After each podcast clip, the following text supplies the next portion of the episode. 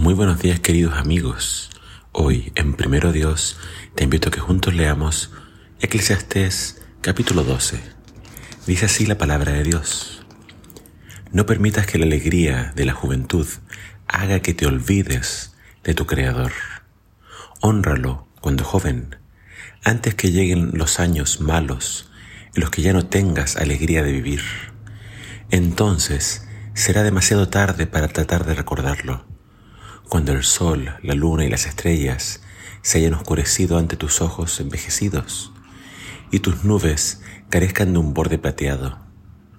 Un día temblarán los guardianes de la casa y se encorvarán los hombres de batalla y se detendrán las moledoras por ser tan pocas. Se cerrarán las puertas de la calle, disminuirá el ruido del molino y las aves elevarán su canto pero su trino se oirá apagado.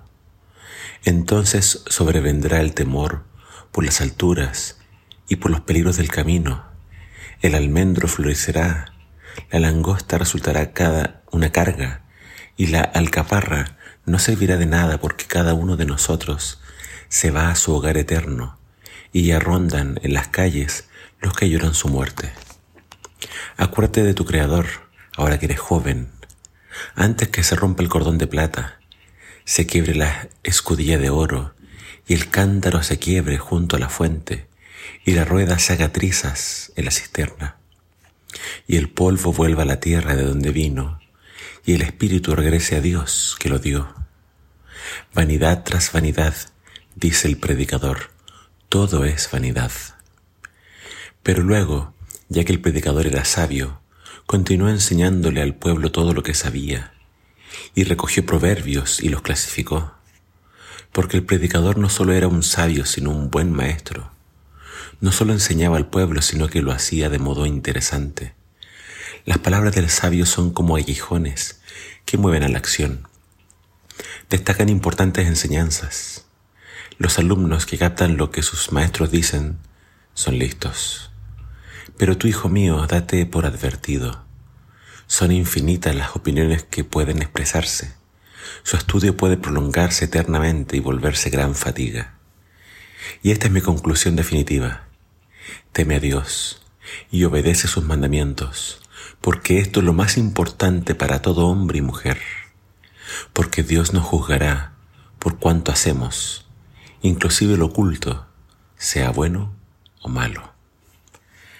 Así termina el libro de, de Eclesiastés, eh, del mismo autor del libro de Proverbios, que es Salomón, un libro que fue escrito ya en su vejez. Y así termina este consejo de él para su hijo y para toda la juventud. Acuérdate de tu Creador en los días de tu juventud, antes que lleguen los días malos. Los días malos eh, acá son bien específicos. Se refiere antes de llegar a la vejez usa varias metáforas para referirse a la vejez.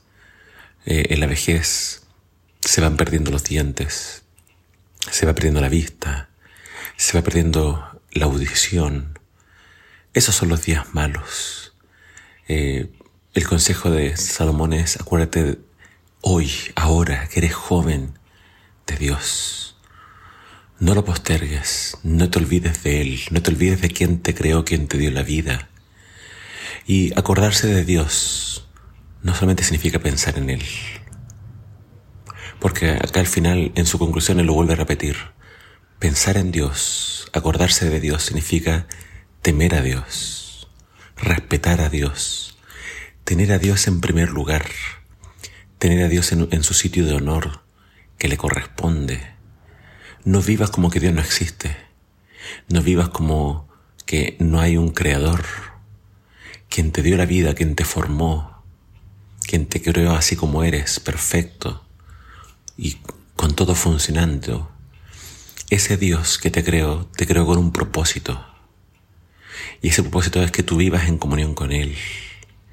Y esa comunión con Dios te tiene que llevar a la obediencia, te tiene que llevar a una vida de justicia y de rectitud.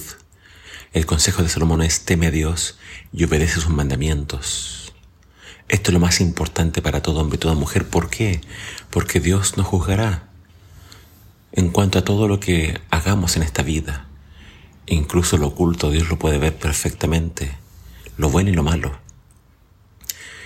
Y sí, lo que se acerca, según Salomón, es días difíciles. Entre más avanzamos en la edad, la vida se vuelve más dura. Eh, vamos decayendo, vamos eh, quizás perdiendo la fuerza, perdiendo el vigor.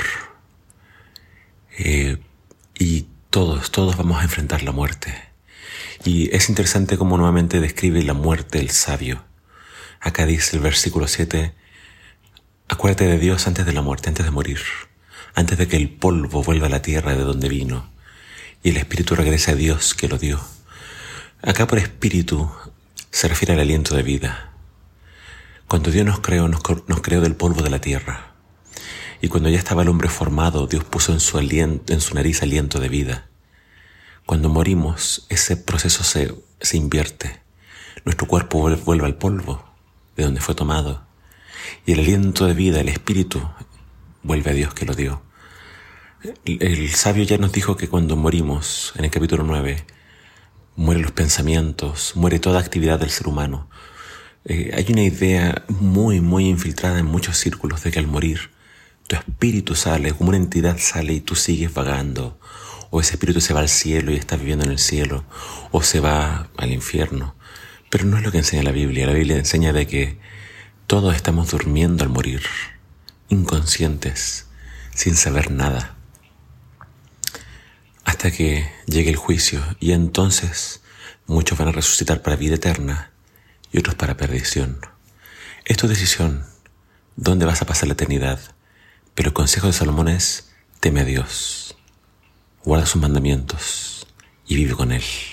Espero que esa sea tu decisión. Que el Señor te bendiga.